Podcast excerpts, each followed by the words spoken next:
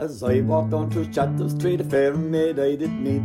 She asked me to see her home, she lived in Bleecker Street. To me away, Santy, my dear Annie. Oh, you New York girls, can you dance the polka? The Long Haul Podcast, America's Irish Voice. Interviews with inspiring immigrants, renowned Irish personalities, and discussions on all things Irish America. Presented by Michael Dorgan and Johnny Kennedy. You Santy, my dear Annie. In this podcast, we talk to former Kerry County Board Chairman and current Dr. Crokes Chairman, Pat the Bag O'Sullivan. Pat was born and raised in Sunnyside, Queens, and has a unique perspective on the development of Gaelic games in New York, or in his view, the lack thereof. He shares his thoughts on what improvements are needed, as well as the predicament that is Gaelic Park. Keep up to date with all of our latest episodes by subscribing to the podcast, and we appreciate all feedback, so please give us a follow on Facebook, Instagram, or Twitter. Known in GAA circles as The Bag, the first question we asked Pat was, where did he get the name Pat the Bag? I suppose when I was younger, I was always above a Kerry football training, and that time um, there was no sponsorship happening around at the time, and um, Kerry were always getting gear from Adidas, and my father was a selector, and I was playing underage with the Crokes. My father got an, an Adidas bag, and it was like twice the size, if not three times the size of the boys' bag. And next thing all of a sudden they, they got, began calling me the bag, and next thing it became Pat the bag. Then after, That's brilliant. so I, th- I, I- I thought it was linked to your um, your financial um, fundraising over in, uh, in in New York stateside for, for Kerry down through the years. So I know it was, well there when I was about 14 or 15. That's when when I came. So New York was only a dream that time about coming over, raising money even, and being or being being involved with Kerry at the time. So it's like everything. When we moved home from America in 1975, and prior to coming home in 75, my father was involved in the J here in New York, and um, himself and John Kerry O'Donnell had a falling out in 1970. Like I suppose nine times out of ten, there's be always arguments after matches, but where we were living in Queens, um, we were living in um, Sunnyside, just off Skillman Avenue, and um, all all the people living in that area were Cavan, Mayo, Kerry. That was the the, the big makeup of the, the population, and with all those fellas there, there was there was great footballers from different counties there, and they basically wanted to set up like a, a Queens team. They, they were, some were playing with Cavan, some were playing with New York, with Kerry, some were playing, but they were all socialising together and working together and living together in that area in, in, in Sunnyside. And um, what happened after was um, they formed. They were forming a club called the Shannon, the Shannon, um, Shannon Rangers, because um, they, they reckon the Shannon um, River touched all, every county going up from Limerick all the way up. And um, when they lodged the team, they were refused, and they had to take the Carlow team, the Carlow name.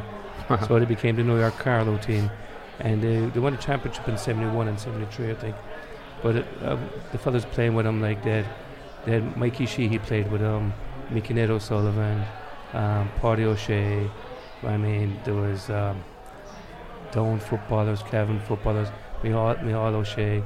They were all they were there, and there was there was past past county players living there. Like, but the big thing was that um, they were all GA fellas, and they went away and they formed, and some fellas moved back to America, and other fellas uh, moved back to Ireland. Other people stayed here, and and the Carlow team basically died, and they went back to their county teams after a while. But Gaelic Park was a special place every Sunday, and for for fellas co- going up to um, watch the matches and meet fellas on, the, on a weekly basis. But I suppose it's a long road from Pat the Bag to to to Queens and Sun, in, in Sunnyside. But you're being a bit modest as regards the fundraising that you have done in New York. You would have been, I don't mind saying, you were probably the main man behind it originally, and certainly in the last 15 years anyway, coming to New York with your connections here. Would that be right?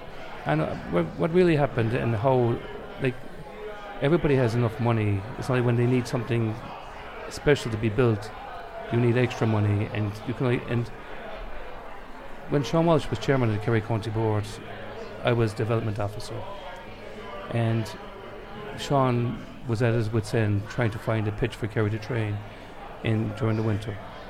And any any club with worth their salt who have done up their grounds didn't want to give it out to the Kerry County Board to make sure of it. Sorry, um, during the winter months, like, and next thing then try to repair it then for the summer for their own games. So it was finding it harder and harder to get um, venues to train. Like we trained in Limerick, we trained in Cork. This is the Kerry senior football team, and um, so Sean drove the centre of excellence that we were looking for, and and we nearly had it over the line um, over in Tralee with a new stadium in Austin Stack Park, and um, the old the old racetrack was where the new um, training ground was going to be, but like everything, the recession came, and everything went off the table, and we were still had no training ground. Sean went on to Munster Council, and um, we, we, we had nowhere to go, and Jerome Conway came in as chairman, and Jerome was another very good chairman. And what happened was the builder who we were dealing with was after buying a parcel of land in, in Currans. And through Jerome's chairmanship, we had money saved up for, um, and um, with money actually, when Jerome became chairman, he set up um, a committee with Cardi Keary and under the chairmanship of Shawnee Walsh. And basically, we got we gathered several hundred thousand euros, and we put it in a rainy day fund for the chance on purchasing uh, a training ground for Kerry. And when so we bought the land of um, this developer John Casey, and um, we got a very good deal on it. And I think it was around 650 or 750 now, and it was like 42 acres and maybe and right in the middle of Kerry. And t- like it was like 10 or 12 years searching for the ground, where we were so close on getting um, the racetrack Tralee, which fell apart. And next thing we had nowhere to go. This came up, we purchased it, and next thing we began um, getting plans made of the ground. And we figured out we could get four or five, pi- we could get five pitches in it, car parking, and a building. So next thing we began totaling up the prices on what this would cost, and the money was gone into several million. I think it was like the first phase of this was like about five and a half million, and um, and, and a part of this at the time was just outside. We, um, a part of this development was supposed to include a medical centre and all that for the players going forward.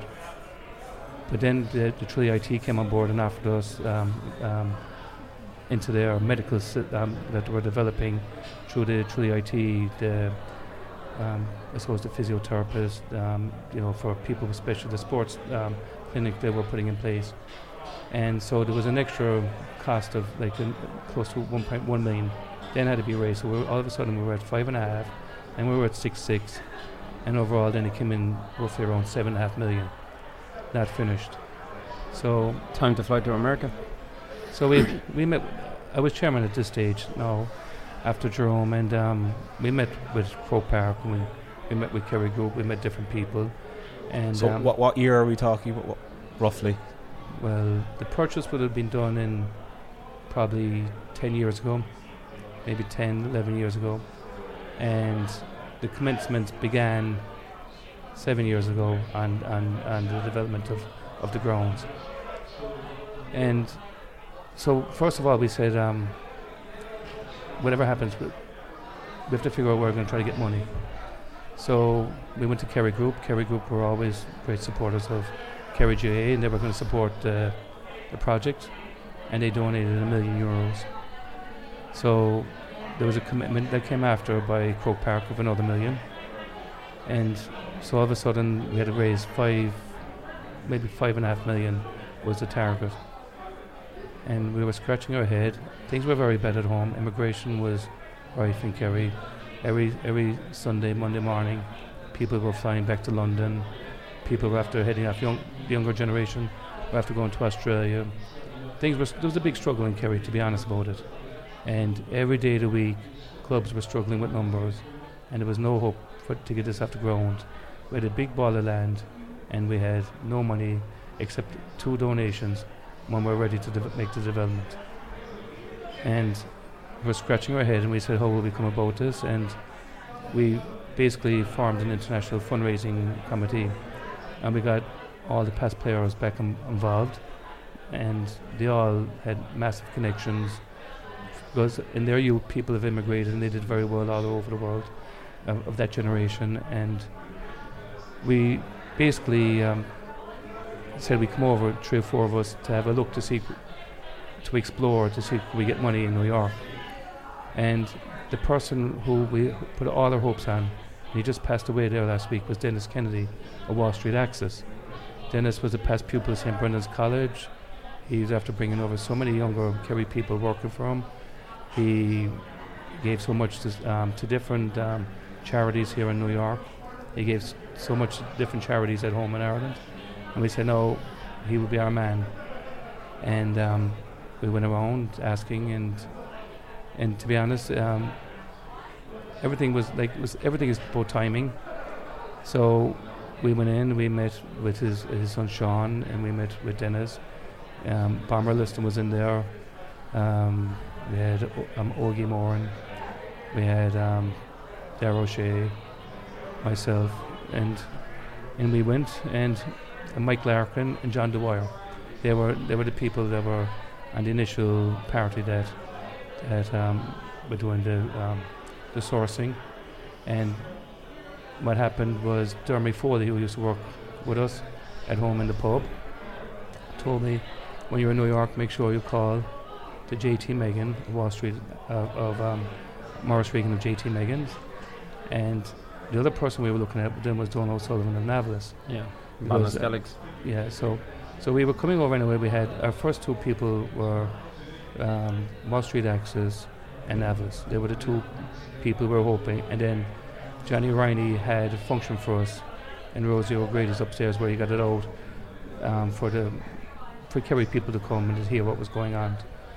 So in we went, Wall Street Access. We shot out. We we got no joy there anyway in Wall Street Access, and it was a bit of a surprise because Tony O'Keefe and myself were there about seven or eight years before that, saying about this project was going to begin, and it didn't happen. And look, fair enough, it, we move on.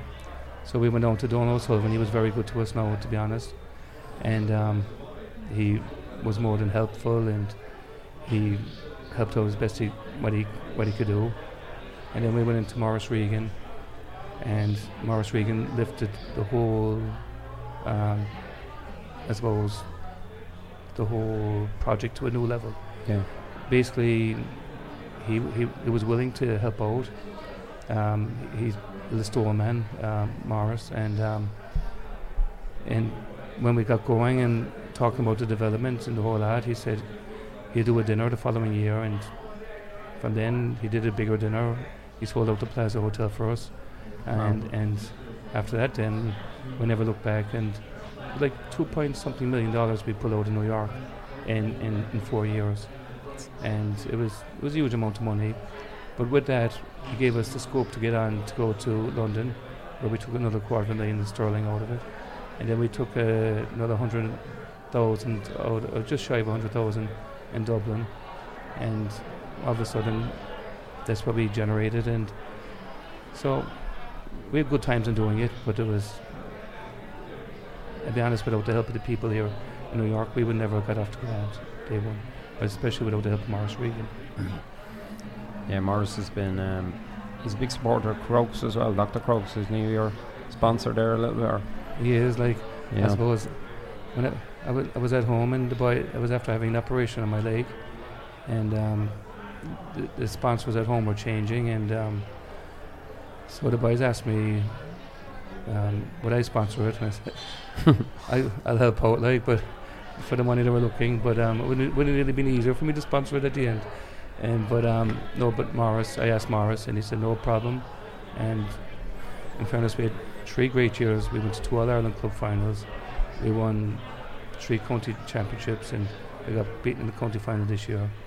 We, um, we've been at the top there at, at Kerry for the last 10 years. I mean, eight county finals we've been in in, in 10 years. So, we, uh, it, look, we, we enjoyed it. We had good days and bad days. Were you involved in the development of um, Dr. Crokes uh, facility there as well?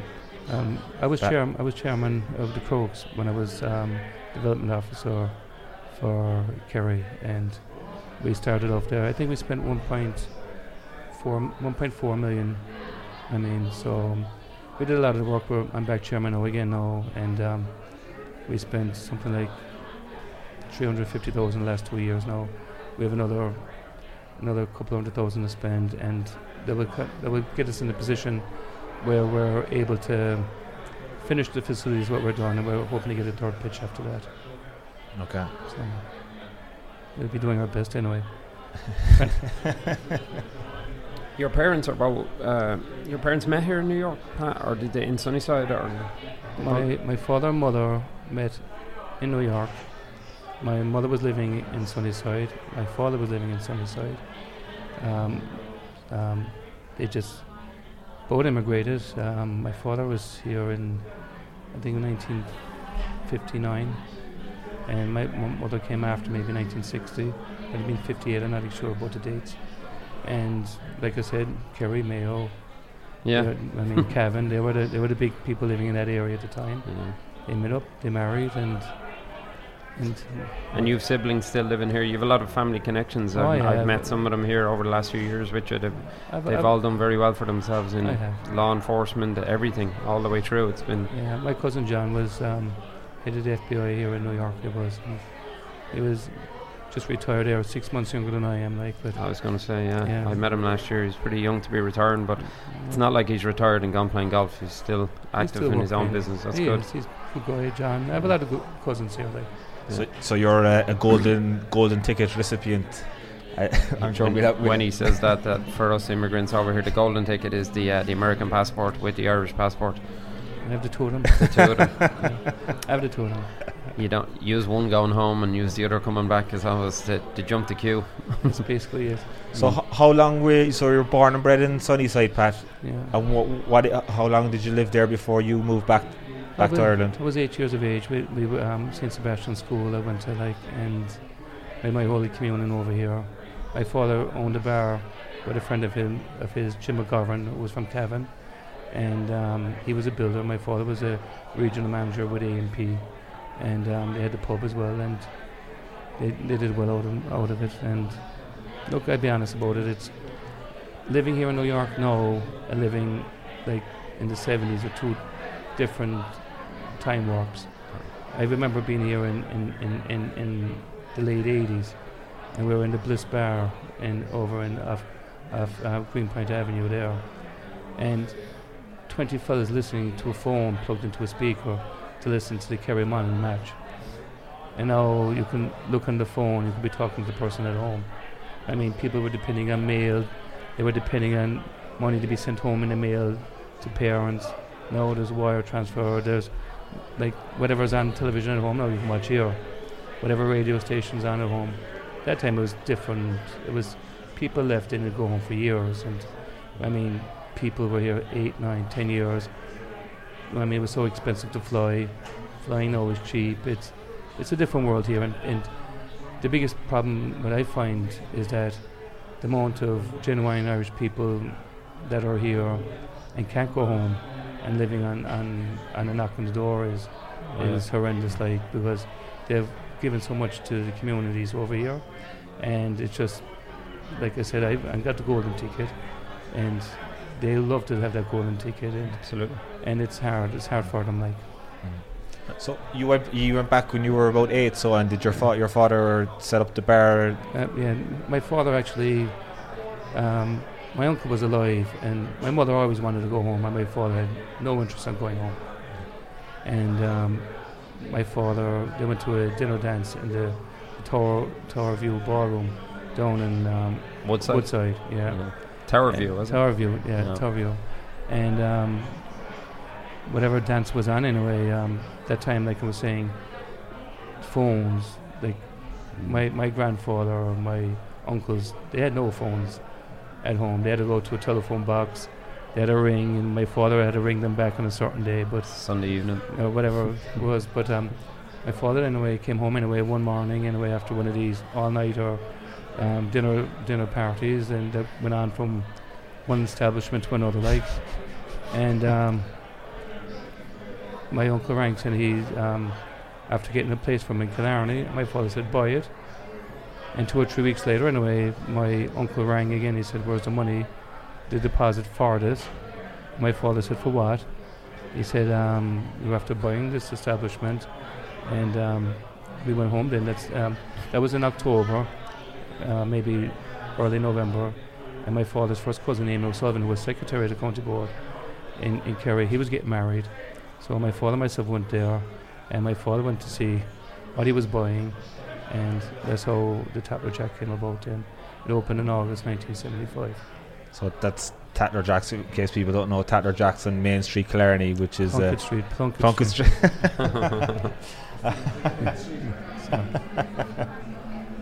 So, so and the, so are Ta- Tattlers are the same, same. Are they still the main sponsor of um, Dr. Crokes? no, on JT Magen is JT the main. Magen, no? JT Magen is the main sponsor, and we're in the we, we, we pulled that from the Yeah. podcast.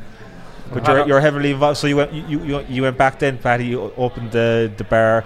I suppose you would have been playing yourself. Um, was trying more than playing. Yeah. No, We texted a few ex players there to ask them, is there any questions we can ask you? And the first thing they said, ask him about his own playing career. I don't know, Johnny. Maybe you're one. I knew by the way they wrote it that that was a dig. They said, ask him about his own playing career. No, I was lucky enough. I, I, I came up with some very good players, like, and um, I'll be honest. When we were coming, like when the Crokes, and you look at um, Crokes were joined up with in the in the early seventies were joined up with East Kerry, and say from mid seventies or maybe the start of the eighties, they were they were playing with Killarney, which was Crokes and Legion.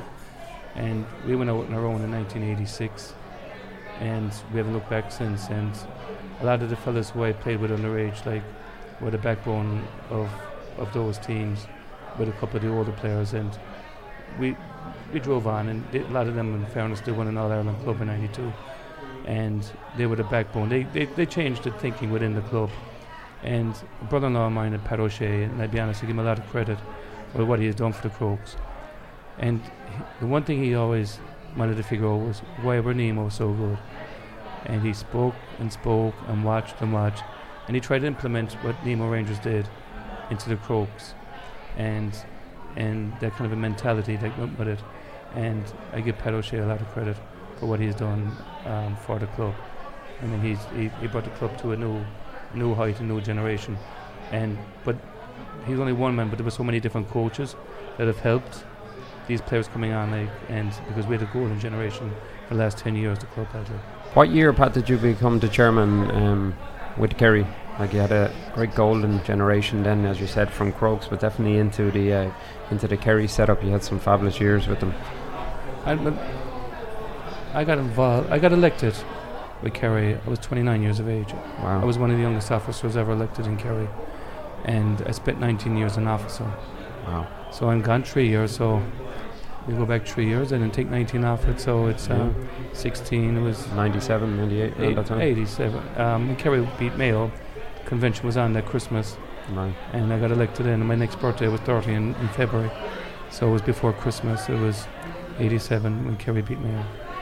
Yeah. But I'd be honest, um, it was by chance I ever got involved. I I know probably um, interest in being involved as an officer, but I was training the Crokes under 16 team and minor team, but the under 16 team went in the, in the county final, and we were waiting for for the final to be fixed, and it was four or five weeks we were out, and so we used to play St Brendan's College. We had about eight on the starting St Brendan's team, and we probably had our first 15. We had uh, most of them were on the panel. So we used to play St Brendan's Frewen Cup team, which was 16 and a half, every once one for about four weeks. They were waiting for the college's final. We were waiting for our final, and so we played, like I said, every every Friday for about five weeks. And Sean Kelly and Father Larry Kelly was there, and Father Kennelly, and um, I was leaving one day, and Sean Kelly was chairperson, and he um, said to me, he says, um, "I have a job for you," and I said, "What job is that?" He says, um, "I need you to make a few bob for us," and I said, "What are we going to do now, Sean?" He says, um, "Could you do anything for me? Would you come to a meeting?" And so I went over to Tralee in '87, and um, I met Sean and Tony O'Keefe and he said, "What can we do?" I said, "The easiest way I think you can make money at the moment, and the county hasn't done it, is a golf classic." And Eamon O'Sullivan, who was above in Bishopstown, who his father played with the Crokes. He played Kerry Minor himself. He played with the Crokes. He was in charge of Heineken. Or he was the rep at the time. He became the the the, the actual um, the Heineken m- boss.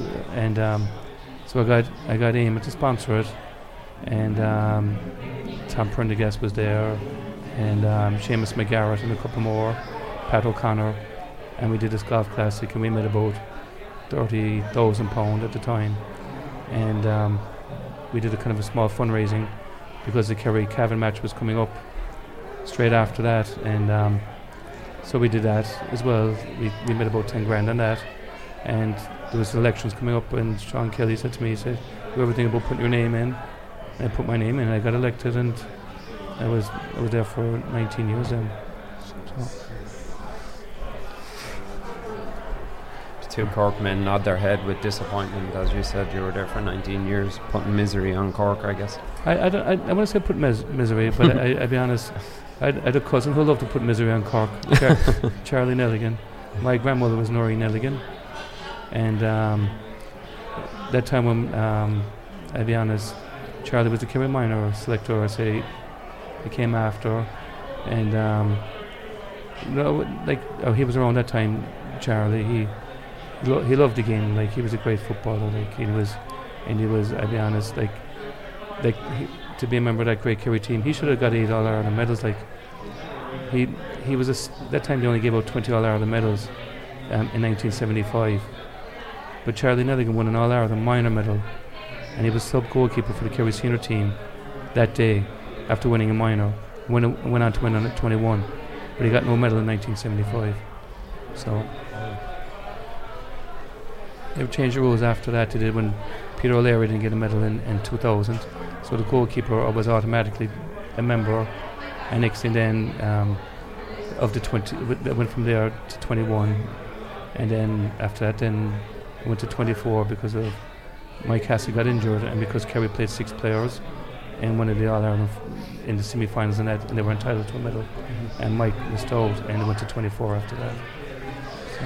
Pat, when you look at the the work you did in building the centre of excellence in Kerry, and you look, you've six. There's six pitches there, I believe. Is there No, there's four pitches. There's room for two more. room for two more?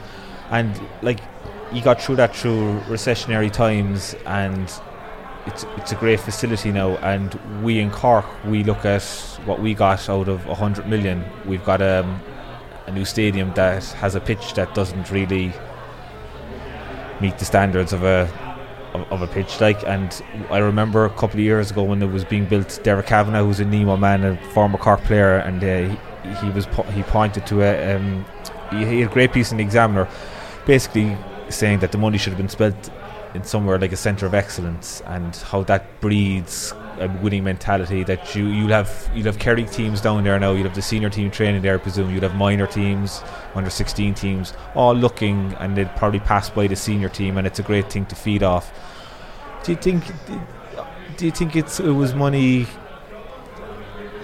ill spent by Cork to invest so much in Parky and still still not have the proper resources training facilities for for the underage even though it seems to be that Cork are still producing underage players Well, I- if it was you would you have You see, first of all, I mean, you can look at it in different ways.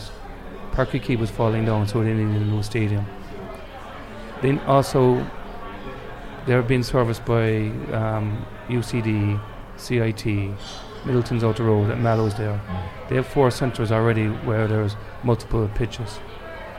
Um, but the biggest thing, what, and I spoke to Niall Callahan, and I think Niall Callahan had a had there was there was there was a green area on the on the motorway over by the Curraheen yeah, yeah Corrine, and where they could have developed a new stadium, probably above the water table there, and could have sold the old ground, and they would have other ground piece of ground to develop.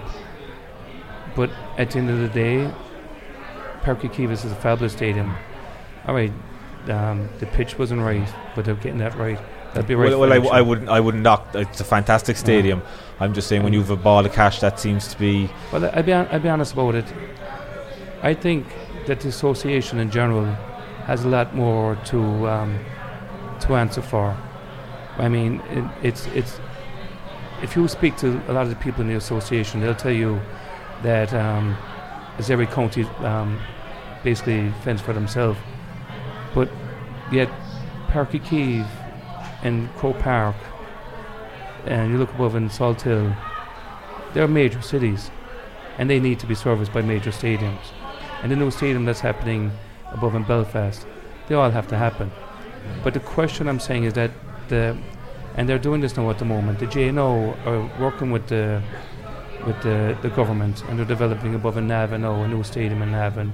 They're developing a new stadium in Kildare, and they're just, um, developing a new stadium in Waterford. The question is, when will they get down to Killarney? I don't know, but the association in general need facilities and the association has to take control of the association over here in New York. And the reason why I say that is, is that from my father's time here in New, um, they had the money to buy a stadium here in the late '60s, and what they did in New York is they went on a world tour for two or three months and spent every bob they had, and they had no stadium. And next thing, several chairmen have come and, and tried to develop stadiums and made mistakes, and all with the best of uh, intentions to do better. And if you look at um, the, uh, London, they have their own grounds over, and it's been developed by GA people. They all got together, and there's two big financial areas in the world. One is London, one is New York. And here in New York, we're rudderless, and the amount of money that's in this city by Americans and Irish Americans. And the, the place where they should have bought was Randall's Island. And they could have put three or four there. And they could have done deals with the city to get um, grounds and develop them. But it's a business. They were offered it in the 90s, but I believe. But there was, there was people on the ground here who advised not to go on it. There was people of every, uh, whatever it is, people have their own ideas in their head. But the association has to come here and take control of which direction they're going to go.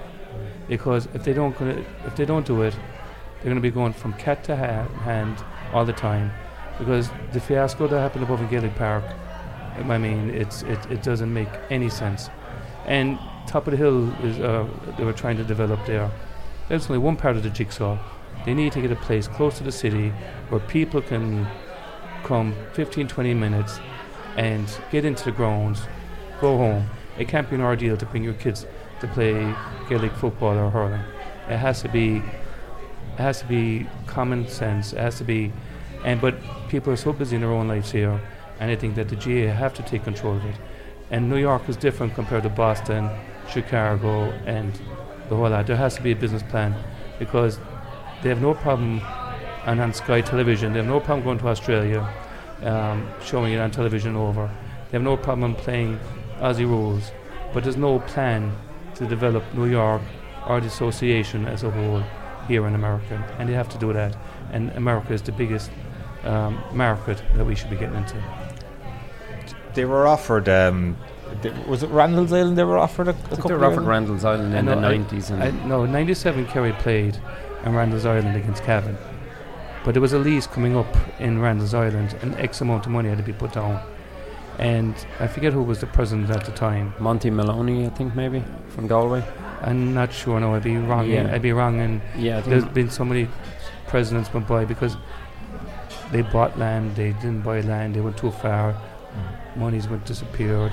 They were spent on different things. And more world tours. No, I don't know, but it, it, it it's. I'll be honest about it. it it's it's it's it's off-putting for the genuine person, the man who goes up and brought his kids up there to to the Bronx all his life. Mm. I brought my father up there in June, and the place was a shadow of the place. My father, like there wa- there was 50 or 60 people, and we watched four games there, Yeah. and there was no atmosphere. There was, I mean, it's it's. I always feel here every year when, when the New York game, Mike and I've talked about this before, it's like it's the curtain raiser. It's like the the start and the end for New York GA. Like the, the big hype about the New York and Mayo this year, which was fabulous. but it's nearly like it starts in the morning and it ends in the afternoon, and then there's nothing more for the rest of the year, regardless. But, you I, know, but I, give you, I, Park. gi- I give you another idea. New York has to play in the Connacht Championship. Why can't New York play in an American Championship? Why Yeah. can't New York play? oh, absolutely, couldn't agree more. why can't they play Chicago, Boston, Chicago? Why can't they play? Charlotte, Car- North I mean, Carolina get- have get- a massive team now. Get, get all your teams together and play a championship over here. Absolutely. Why should New York? Why yeah. should New York just get the game every year? And let the and let the winners then represent. And I think are most you- people in go- New York would agree with it. Like But are you gonna uh, are you gonna be able to field teams that are gonna come that are gonna compete? Who, who's gonna who's gonna finance it? Who's gonna co- who's gonna finance the cost of travel? Well, they put it this way: they have no problem financing teams when they have to over here to win the New York Championship. And Yeah. and the question you've got to ask yourself: those same people got behind a proper New York team could finance it, because the amount of money that is being thrown away and bringing players over from others other, from other counties. I mean, some people at for home summer? are waiting for to be knocked out of the championship and come over to New York Mhm. they pick up 10,000 or 20,000. And these are the crazy figures being thrown around. Yeah. And they go home then, three or four months after then, and they, and they fall into whatever championship they've had at home. And and the, the guy on the, on the street here, who was up there training in October, November, he's just he's, he's, he's left out. Yeah. And the whole system has to change. And some people have to come here. Some people are going to take a year off, and they're going to be here, and, and whatever's going to happen. But the whole the, the whole look of it has to change. Like, and I don't know what's going to come out of it, but if they keep on doing what they're going to do, there, there'll be no GA in this in this city within ten years' time. Gaelic Park, uh, Pat. It's if you go up there for the summer, there's three games. There's two games every evening. There could be four games on a Saturday, four games on a Sunday. It's just a fantastic place to go and watch Gaelic games. But if you go up there, like you said, you go up there, you'd only get a handful of people up there. For someone who's who went up there as a as a young child, who's been back and forth for years, and you look at the situation up there now, where you've got a small covered stand. The old clubhouse has been levelled. There's no there's plans in place for a clubhouse. It was supposed to be this. They're supposed to start construction a couple of months ago. It's all up in the air. For someone who who has lived in New York, who who's a New Yorker, who who's been over and back, and you go up now. It's 2019. And you were there this summer. What kind of what feelings go through run through you and your father? Well, my father, he he was he was my father come, came back every year until my mother got sick, and he would come home for the for the Connacht Championship because he would meet more and more of his friends. They go for something to eat. I mean, uh, in fairness, age is moving on, and some of them have passed, but he would meet them. They would have talk about old times. That's I mean, it's it's there's no facilities to look after them there anyway. I remember being in Gaelic Park and the ballroom used to be full with fellas having their Sunday dinner after playing the match. There was a, there was there was a stand behind the goal that's gone. I mean, they cleared that out. I mean, there was there was grass on the pitch. All right, you got a bad summer. Then it was like a concrete block. Then they put on the astroturf. I don't know was the astroturf a positive or negative. I don't know, but but there there's nowhere to go to talk to a person Yeah. up there, and and the association is more like if if you go home to Kerry, and you go back to South Kerry, you go back to West Kerry, you go back to different parts of Kerry. Fellas come home every weekend to play with their club. They come down from Dublin, they come in from London, they come from all over the county, all over the country, to play. They have their paycheck with them. They'll hopefully get a match on on Saturday night. They go for a couple of pints locally at home and on the road again Sunday. And that's what made the GA great in Kerry anyway. It was is about the parish and people knowing where we were, everyone's from. But here, there's the backbone. People I know because of people move away, to come back to all that. But traditionally, the people develop and follow a, a club here, and they're there for life. And they got so many ups and downs in their life, like and like John Hayes here and Mike Reardon they they've given a lifetime of service to the GA they did for for for Kerry in New York. I mean, I can tell you a story, and um, Kerry were playing New York in the National League final, and I'm not sure of the year was it 71, 72, that period of time anyway. But Declan O'Sullivan's uncles were great friends of my father's, John, Pat, Mickey Joe, and and Patsy Brass, and they were all above in Gaelic Park. And with about eight or nine minutes to go in the game, Kerry were down four points. With about five or six minutes to go in the game, Kerry were down a goal. The National League final over here. Next thing, Mickey Joe passed out. He couldn't take it no more. He couldn't take the pressure. he woke up anyway after, but Mick O'Connell was after sticking the ball in the back of net, and the game was a draw. But they had to stay again another week to play the National League final again. Like, but my point I'm trying to say is that that passion was there for the for the New York team. Mm. That passion was there for the Kerry team. The place was people were falling over each other. They couldn't get in there. The question is that that if you look, if you go to different parts now, you go to Rockland County, you go over to the Shannon Gaels, and you go to all the, the, the seven or eight strong clubs here. They have people all the time, and the GA at home have to come up with some idea how to develop them into into senior clubs, so that you will have eight eight, eight communities that will have a, a team to follow, and the county names are gone. And Yeah. whatever way you want to look at it, the county names are gone.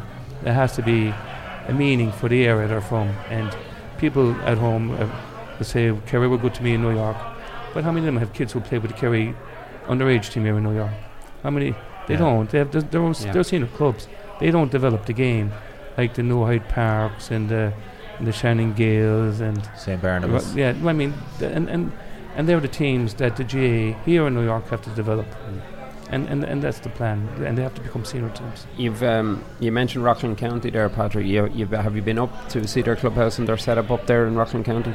I was when I was vice chairman. I was up there looking at it. When I was chairman, I was Yeah, I was up there in June. It's it's a fabulous setup. it's amazing what they've done, isn't it? It is, and and but five, six, ten. There's a community there, totally, and they yeah. all. And it, but ten or twelve of them piloted, but the whole community got behind it. They work it behind the bar. You go up there, uh, Conroy's and the lads in working behind the bar themselves. It's brilliant the way the lads do. They operate it. But this is what has to happen here. Like your Randall's Island should be your That's your Croke, totally. your Croke Park here, and there should be ten areas here, and there should be leagues played off all of these different areas, and and and and trying to develop it. But look, it, that's a different talk. So f- for people who don't know, Randall's Island is on the East River, Johnny, isn't it? Yeah, it's just in between Queens and the Bronx and Manhattan. It's like it's hard to believe, as Patrick says. It's just w- what a location it would have been, uh, and to see the way it is now. It's a big soccer setup and there's different stuff out there. It's an amazing setup. There's about 90 pitches out there, baseball, NFL, and it's where we. I played with Kerry Club this year, and it's where we all train, and it's you're training on soccer pitches with no GA goals, and uh, you co- you come out. You're not you, you, as a player. You come out and you just want you want to play to the highest standard as, as possible. But when you're kind of, it is a bit disheartening that you don't have any place to to, to play or to even to have goals. Uh, but Randall's Island would have been a great great spot to have a, a Gaelic Park because Gaelic Park now at the moment the pitch is owned by Manhattan College. They own the rights to the, the pitch. I don't know, I don't know how they left that go because the G had a, a hundred year lease on that, and now and they lost out. Um, but but you're going on about playing their own goals. I remember when I was a young fella and all the teams in the neighbourhood where we were living, like the base of you know the majority of them, they trained in Flushing Meadows with with with, with bags as goalpost. Mm. Nothing has changed. Nothing has changed in, in 40 years. Like Yeah. that's the point I'm saying. Nothing is. I'm, Yeah. I'm 52 years of age. You're, you're going back. You look fabulous. If it's any In consolation, fairness, Johnny, like you look fabulous. you couldn't pay for this kind of a body. Like Pat, getting back to the American sort of um, connection that you and everyone else has, um, we have a lot of uh, mutual friends over the years, and I just always fascinated. I get it all the time here in the bar. People saying, "Oh, how do you raise money here? How do you do this?" As in from other counties that visit, and I always go back to the Kerry sort of thing, and it's just always the common joke. Oh, sure, Kerry come over and get their two and a half million. They don't say begrudgingly, but it's kind of always said, "How do they do it?" I've been fortunate enough through you and Kieran and Tomas and that to meet some of these lads and become good friends with them, lads up around Westchester and that. But it's amazing the connection the likes of Frank Stevenson and people like that have made with a lot of these guys through the golf clubs, through Tralee and Waterville and stuff like that. they, they made some fierce contacts through the people who'll be golfing in, in Kerry. Like. Mm, yeah, But the reason why we made a lot of that money, or the majority of that money, was because of Owen Moriarty. Yeah, Owen Moriarty was underground. He was well enough connected. He directed us to the right people. He gave us the right information. He he told us when to fall back or go forward. and every everyone else we met that came on board all joined joined in after. But Owen Moriarty and I and Onaby, the owner of the Sea Lodge in Waterville. Sea. Lodge in yeah. Waterville. But the one- Yeah, but the one thing I would say is that if any county's coming over here, unless they have somebody on the ground doing the work for them, you can't do it at home. Yeah. And Owen Moriarty got a crew of fellas over here, did the work on the ground for us. So when we came over here, um, like Maurice Regan um, was the main man behind the thing, Tony O'Sullivan and Navillus. They were the two big biggest Yeah. builders in the city that supported us big time, like. And but was like was Maurice kind of pushed the boat out a bit farther, and, and that made, made that made it happen. Ray, Oh, well, I wanna ask him a. Ray, Ray, what, would- what would someone, what, what would you? What would a Nemo man ask if, uh, Dr. Crossman? He's a Douglas man. he played with everyone. Passage, Douglas. I was a bit of a similar to what should be happening here. I played with the parish I lived in, right? So growing up in Cork, I lived. Come in there, Ray. Just. So my father-in-law Ray O'Sullivan is in for the. Hi, everybody. Sorry, probably blocking the camera there. But uh, Pat, similar to yourself, like I didn't realise actually Crokes were so young because I played with Passage. Uh, started off from the junior B club, went to senior level in the space of five years, won the junior intermediate, and got to a semi final of an 84 county against the Barrs.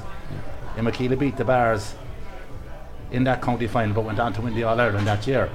But I didn't realise now speaking because we played West Kerry and we played Mid Kerry in challenge games. Yeah. And you go back to what you said about Crokes playing the Nemo way. And our mentor was Terry Howard, who was a teacher in Ignite Reach with Billy Morgan. And they won the Corn Uí Mhuirí and what's the Hartley in the same year.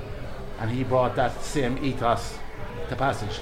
And people couldn't believe that a junior club with probably 25 players could raise their standards that. Mm. But it's the heart and soul of the community.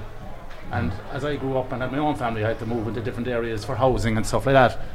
Uh, but living and working and building the teams where you live and talking about the areas here now in New York, I think that's probably where the the thing has to start again. Well, have- first of all, anyway, they have to get um, they have to get a plan for the city here, and and and as a general, they, if they don't have a long, a ten year, fifteen year plan, if they try to do it in one year, it won't happen. And first of all, they have to get their base, and I, I think somebody has to come out from Croke Park to run it, and I think they have to be big enough to network with all the businesses here, and to and to talk to them about what the plan is, because for the people who have made up their home here, there has to be a place where they can go and mingle and meet. And everyone, if this was whatever part of the city it's in where it's agreeable, and all the workforce of all these people, the, the employees are better, they're better informed, they're better, they have a better atmosphere after work. They've they have more to be involved in that relates to home. And what's going on at the moment is not acceptable. And if people think it's- acceptable here, they're living in a different way of life because they're living in, in a life that this is mine and it can't be no one else's.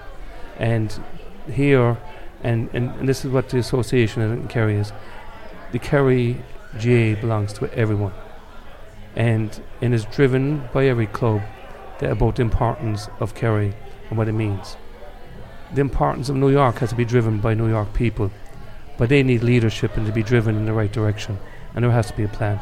And if that's not put together properly, um, the association is never going to um, develop in the city.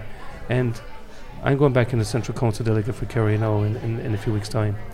And I don't know what I'm going to be doing or where I'm going to be, but my with different things that are going to be happening. But I really feel strong about the GA in New York, and I really feel that the importance of a strong community in New York, and that can only develop with the proper leadership and the proper financial um, behind it.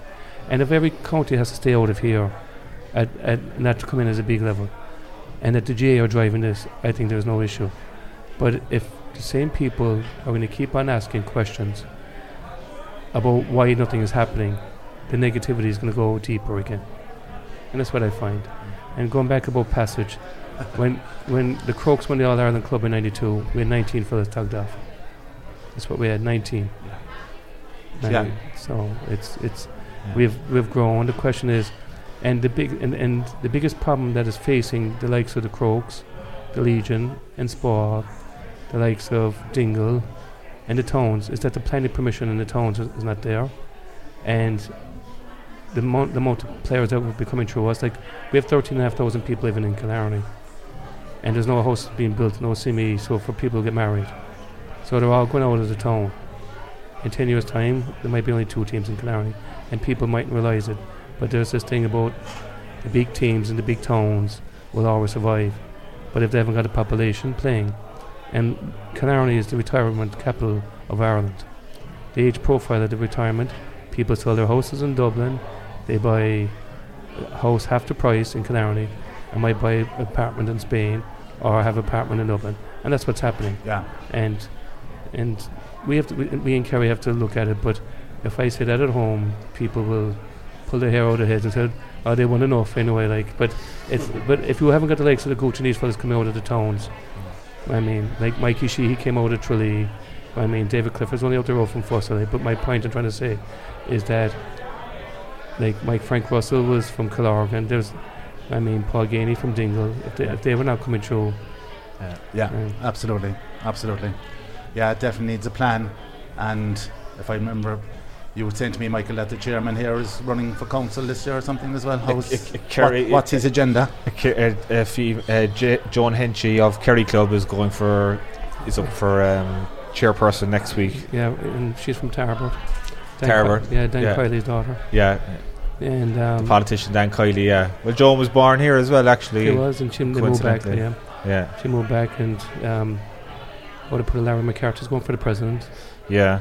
And the, look, it, it's not all doom and gloom for New York GA. There's a lot been done in the, the development, which Joan has uh, been at pains to explain to me. But I saw today, uh, this year, at the World Games, there was several teams went back But, home for the World. the one thing I would say in the development of the, probably the game itself has improved with, with the GDAs on the ground and for the, the core people, but facilities haven't improved. And the Mm. facilities, if you if you, Yeah. if you if you figure out who drove Shannon Gaels, Harry Matters from from our he was one of the main driving forces of that. Um, you, you're talking about Sean Price, he was another fella. They went out, they knocked on doors, and they, they got money. Look at the boys above in Rockland, they went out and got money. The question is, they went out and did their own job. They did their own deals with the city. They got their own land. My point I'm trying to say is that association here have to pinpoint seven or eight different parts in the city. Mineola is another place where that should be in, or there's an Irish centre there where they could develop a piece of ground and amount of Irish Irish Americans living there. And they have to cherry pick the areas where they're going and do a deal with the city. And if, if it costs eight million to put the pictures in these places, that's the first plan that they have to put together to Croke Park and how we're going to fund this and how to get business people behind them in the city to do that. And that's the biggest thing is that if, I mean, what's going to happen? Joan will do her four or five years as chairperson. If she has no plan to go forward to increase the association, she's going nowhere. And and what is the, what are the plans from the association at home to incre- to develop here? But one thing I see is that the GPA can come over here. They can run the big dinner dances. They can bring over a million, million and a half. They can bring everyone over and have a good time. And, and yet the, the, the grassroots here are suffering. And you can say that the same thing about Kerry coming over. But Kerry came over to Kerry business people to develop a home where immigration had taken so many people away from us. My point I'm saying is things have moved on, and we really haven't come out of this uh, recession. There's no real building going on in Kerry. All the fellas are they're going up to Cork and different places doing their construction work. But my point I'm trying to say to you is that that if that money that was raised at the GPA dinner dance was left in the city, and you did seven or eight of them, that's a pitch done for eight or nine of them in over an eight or nine year period of time, and that would benefit this association. And then they develop a major ho- home where they play their finals and have ten or twelve thousand people Yeah. stadium, and that's it. Yeah. And have your Irish centre and marry every Irish pioneer girl over here. Yeah. But we, we hope to get Joan on uh, if she does get chair. But one of the things, because she was involved with Kerry and I was involved with Kerry, one of the things she pointed out to me when I spoke to her a couple of weeks ago is that money coming in. She basically said that she would be pushing for some sort of levy on fundraising if people if people are coming into New York taking money out of New York, that she'd slap five ten percent on it. I'm not sure if that would work or But I, I'm going to ask you a question. The reason why you're slapping 5 or 10% is because you're not raising no money yourself. Yeah. So somebody else can do them, the dog work and you're going to take it. that's a fair point. So my point I'm saying is that they're, they're in the city every day of the week. Why don't they get Yeah. the 10, bi- 10 of the biggest business people in the city together and saying this is our plan. Yeah. They have no plan. They're fighting every day of the week. Every day of the week, there's a different plan coming up from a different area, and that's why the association at home has to drive this, because no, they don't know what they want. The change is from chairperson to chairperson, direction. I mean, like the question is, why, do, why don't they set up the home over in Queens, where they all have to hop in the car and come down to Queens? Mm. They won't agree on that. So the point I'm trying to say is like it's it's what do we want? What do we want association? She has no grounds. If, if I go to Maurice Regan or Donal O'Sullivan or whoever person, I ask them whether to do something for the Kerry GA. That's he's quite entitled to do that. How can they take a levy off that? Hmm. How can how can they take a levy off the GPA? The GPA saw a weakness in our association where they have developed. And the one thing I'm disappointed, and by saying this now, people will come along and probably have a cut at me. They when that mental health as as the biggest thing. The majority of people asking about mental health have never lived in the west of Ireland. They haven't never been exposed to what we've been exposed to. Yet they come up with this word, and they generated money off some of the biggest um, people, builders, around. And and because and, and, and the GPA became um, what what I'm um, like it's like when Croke Park opened, everybody wanted to be involved in it. The GPA became the next big thing then after because all the players were involved. And I'll be very honest, they do a lot of good work. And Shawnee Walsh will probably kill me. Shawnee, Shawnee will tell you, and he'll tell me all the time, is that the education what they're given to fellas who have fallen off the horse, fellas who have fallen off the horse different ways, they've done great work that way. About bringing fellas back to education, give grants that way. I mean, but the GA itself should have been doing that for people who have given their mm. lifetime playing into county football or hurling. I mean, they saw those weaknesses. But the one thing I'm saying is that we have no control where that money goes, and I don't know what's going to come out of it. Pat, in all your years, to bring it back to a lighter note, I was um, I text some of your friends and asked them what questions I should ask you. So um, Quick fire round. they told me to ask you. Their exact words were to ask you about some team holiday stories, but they said to leave um, you have to leave a family in the west of uh, Kerry out of any of your stories. I assume that includes Mick Galway as well. So I'm sure you have some good stories that are. We can edit it out anyway, but No, probably I- best I- off I- not telling us. Is that I'm being honest when I'm saying about my own thoughts and my own beliefs in association. And other people will probably come back and say I'm totally wrong, which they're Sure. quite entitled. And But I think you've a better insight than most, and I'm not just saying that you grew up here, you lived here, you've seen your dad's insight to it here, seen how big the GA was in New York and where it had the potential of going, and to see where it is now on is 21 pretty disappointing. A couple of my buddies are downstairs, and we went on the 21 championship here in New York, in New Hyde Park. I mean, there was Declan O'Sullivan's um, first cousin, Mike Sullivan, was playing. The Shelvies were phenomenal. There was there was three Shelvies playing. There was um, Tommy played with Kevin. Was flown home from here. Like he was the top um, scorer in in, in, in Leinster um, colleges football. You had Kevin Shelby, Whitey Shelby. You had Martin O'Brien from Bellongford, Kevin O'Connell, we had the PJ Dohertys.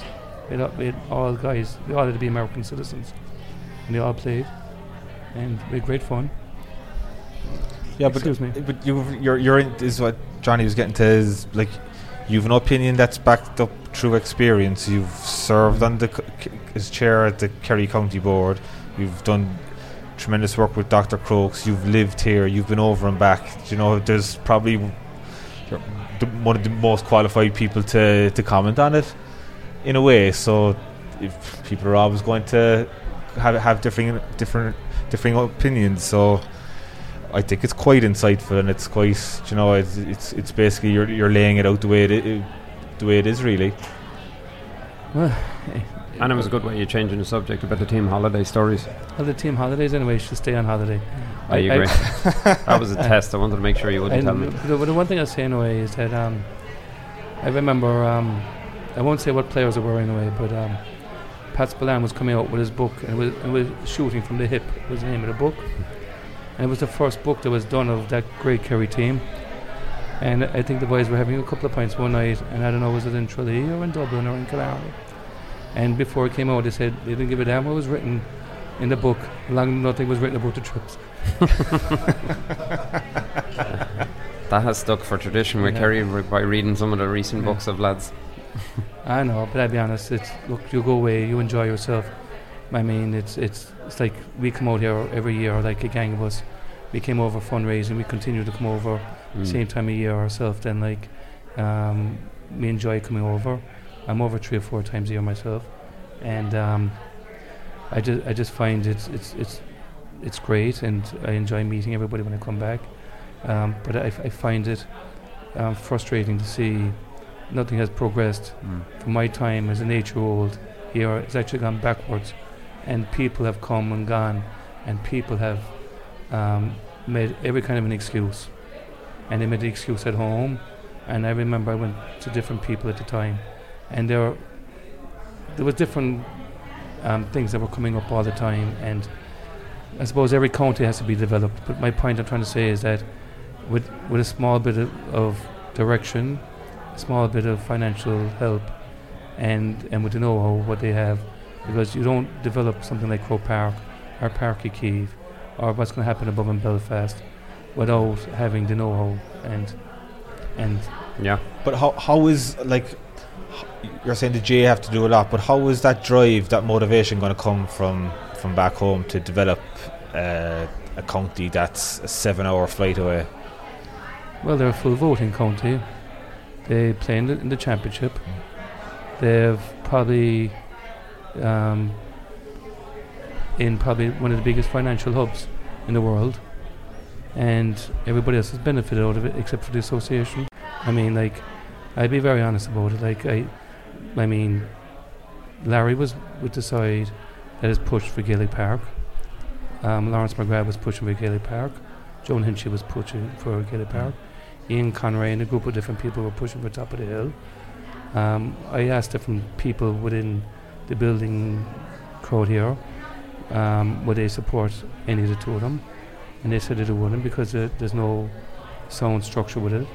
Um, even though Ian Conray's one was another Rockland County, which made a lot of sense. Yeah. Um, the boys made a, bit of sense too that, that they couldn't develop anything without having a, cash income, which the, the bar and the restaurant would have brought them. But the, the question about that bar and restaurant is that when they were planning to do it, they, they forgot to check the foundation, like, which is the problem now where I can't move on. And the figures have changed now since, like, so. You know, they've downgraded the the plan. I was saying a couple of weeks ago there that they had.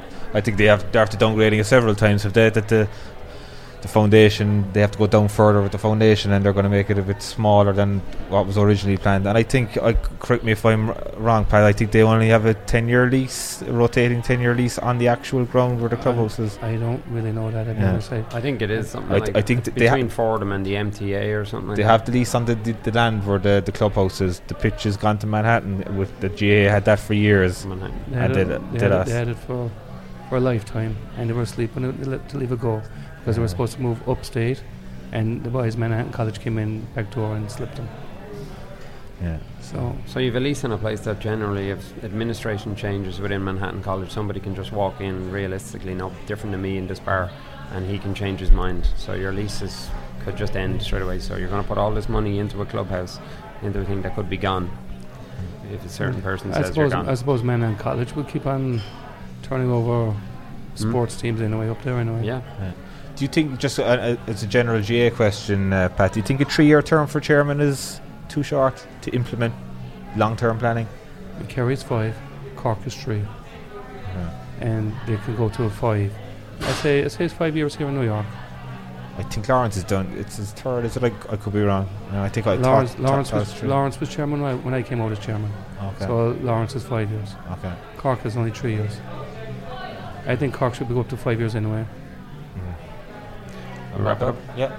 Yeah, Thanks a million, Pat. Thanks Patrick, very much. thank lads. you. Santi, my dear Annie.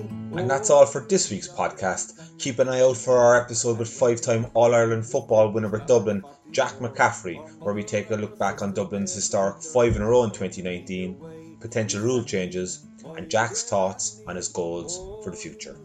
Keep up to date with all of our latest episodes by subscribing to the podcast, and we appreciate all feedback So please give us a follow on Facebook, Instagram, or Twitter. The the drinks were passed around. The liquor was so awful strong, my head went round and round to me away. You my dear Annie, oh, you New York girls, can you?